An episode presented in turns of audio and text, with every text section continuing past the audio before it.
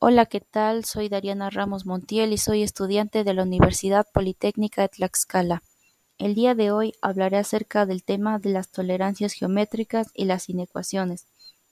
Las tolerancias geométricas nos ayudan a encontrar las superficies importantes de una pieza, cómo se relacionan entre sí y cómo se deben inspeccionar para determinar si son aceptadas o no. Para entender un poco mejor el tema, leí 3 artículos de los cuales trataban de la tolerancia y las inecuaciones, pero en realidad pues no me hablaban exactamente de lo que significaban, sino que me comenzaron, o más bien comencé a leer en donde me explicaban sobre uno de los temas muy importantes que fue en ese tiempo o que sigue siendo, sobre el uso de las máquinas de medición de coordenadas. Al leer sobre el uso de máquinas de medición de coordenadas, yo creí o pensé que no tenía nada que ver con el tema de la tolerancia y las inecuaciones. Sin embargo, al leer un poco más a fondo el artículo, pude comprender en que en realidad pues sí tenía que ver mucho. Tenía que ver con uno de los temas que vimos en esta unidad. Hablaba sobre coordenadas, las vimos en uno de los temas sobre el plano cartesiano, de cómo hallar el punto medio, cómo hallar la distancia, o sea, sí tenía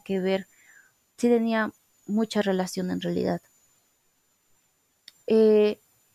También nos habla sobre esta máquina que en 1988 había un programa de intercambio de datos entre el gobierno y la industria. En ese tiempo había emitido una alerta sobre el uso de máquinas de medición de coordenadas para inspeccionar las piezas mecánicas. Al principio hubo problemas al usar este tipo de máquinas porque no salían en realidad las dimensiones correctas de las piezas, los cuales tenían que verificar mucho la corrección de las dimensiones. En ese tiempo estos problemas ya eran algo normal, algo muy típico. Era llamado generalmente como divergencia de métodos. En el caso de los métodos de esta máquina, la divergencia debía a problemas de software. Esto dio lugar a errores relativos de hasta el 50% al aceptar piezas defectuosas o rechazar piezas buenas. Esto, junto con algunos otros factores, había dado como resultado en ese momento interpretaciones contrarias de la norma nacional ANSI Y14.5 sobre el dimensionamiento y la tolerancia por parte de diseñadores e inspectores de partes, al igual que la falta de prácticas de medición estándar, con diferentes técnicas de dimensión que producen diferentes resultados de inspección. Otro punto fue que hubo un problema de rendimiento del software, debido tanto a fallas integradas en él como a las limitaciones de los algoritmos de análisis de datos posteriores a la inspección. También se había creado una sociedad estadounidense de ingenieros mecánicos, donde sus objetivos comunes eran estandarizar las definiciones y las prácticas en el uso de las máquinas de medición de coordenadas y otros equipos de metrología para asegurar la calidad del producto. Esto como objetivo que ellos tenían más que nada era para tener una buena calidad en sus productos. Tal vez no podían hacerlos perfectos, pero al menos sí tener una buena calidad. Otra cosa que venía en este texto era sobre la tolerancia en una dimensión de forma. Se había especificado mediante un conjunto de ecuaciones de desigualdad para los parámetros geométricos de la forma.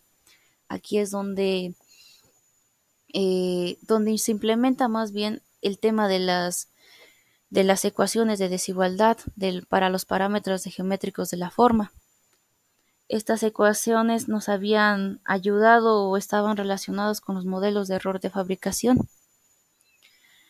Los problemas fundamentales que se deben abordar para mejorar los algoritmos de análisis de datos posteriores a la inspección eran definiciones rigurosas de dimensionamientos geométricas y tolerancias, el diseño de algoritmos robustos de análisis de datos posteriores a la inspección, especialización de prácticas confiables de medición de muestras de superficie y evaluaciones de rendimiento del software de las máquinas de medición de coordenadas.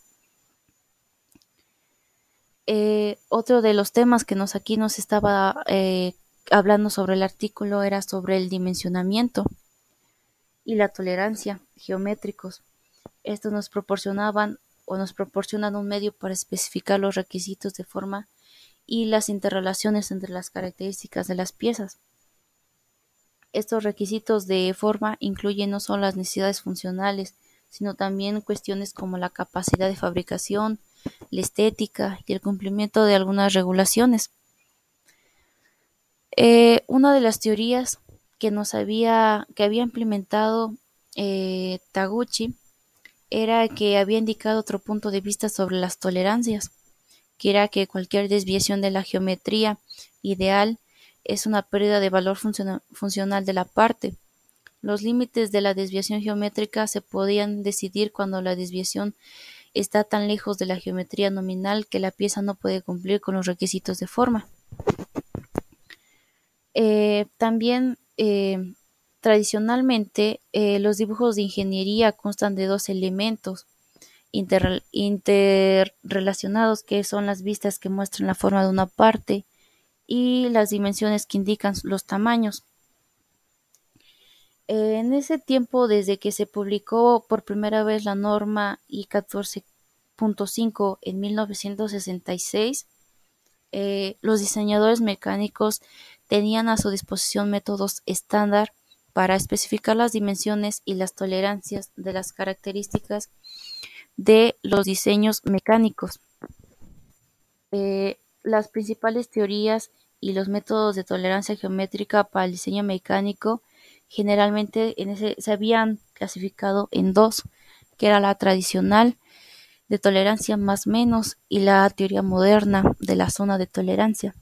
El método tradicional de tolerancia más menos se utilizaba para especificar la variación del tamaño permitido en torno al tamaño nominal, y el método de la zona de tolerancia moderna se utiliza no solo para especificar la variación del tamaño permitida, sino también las variaciones permitidas de la forma, de la característica y de sus interrelaciones.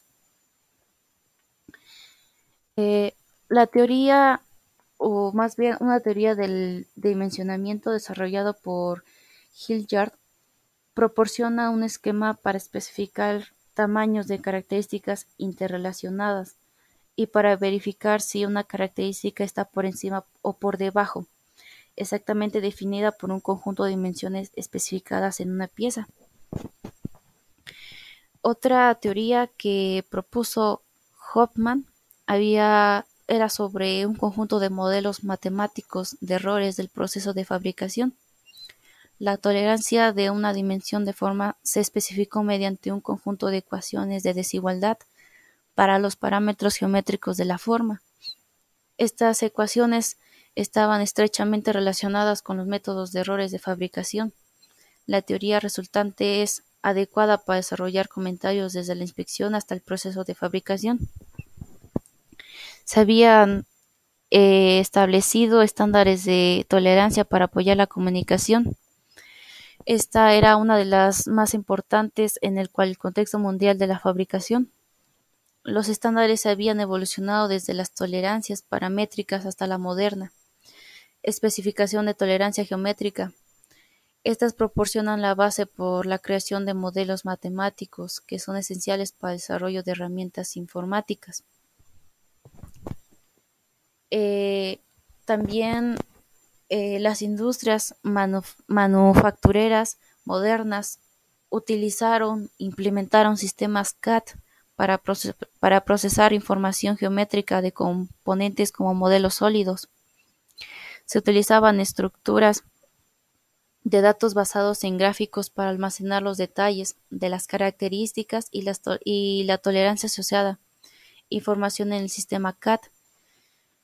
Con base en el sistema de representación de tolerancia, se construyen zonas de tolerancia o se desarrollan otros modelos matemáticos apropiados para el análisis o síntesis. La tolerancia y las inecuaciones en realidad pues sí tenían mucha relación con esta unidad, ya que en estos artículos en realidad pues nos presentaron muchos ejemplos. Como lo acabé de mencionar, nos hablaba acerca de las coordenadas, sobre ecuaciones, sobre industrias manufactureras, de cómo utilizaban este tipo de temas. Por otra parte, en mi punto de vista, creo que al hablar de coordenadas, pues no solamente pues se refiere a las figuras, sobre las piezas, sino que siento que también se puede aplicar para otro tipo de situaciones de nuestra vida. Creo que este es uno de los ejemplos, pero en realidad pues existen muchos de los cuales también podemos implementar este tipo de temas. Gracias a estos artículos en verdad pude comprender su aplicación, en cómo nos pueden beneficiar mucho aprender estos temas, de cómo nos pueden ayudar a crear mejores productos. En mi caso, como en mi carrera es ingeniería industrial, la verdad es que creo que aprender este tema me va a facilitar muchísimo mi trabajo, ya que pues en realidad pues tendría conocimiento para realizar mejores productos, para tener un mejor control de calidad, y pues en realidad pues sí tiene mucha relación. Y creo que es muy importante, no solamente creo que para mi carrera, sino que también para carreras relacionadas o carreras que tal vez puedan trabajar, o los estudiantes puedan trabajar en algunas industrias, en algunas otras fábricas. Yo siento que pues también pueden implementar ese tipo de temas, ¿no? Creo que eso es todo por mi punto de vista y muchas gracias por su atención.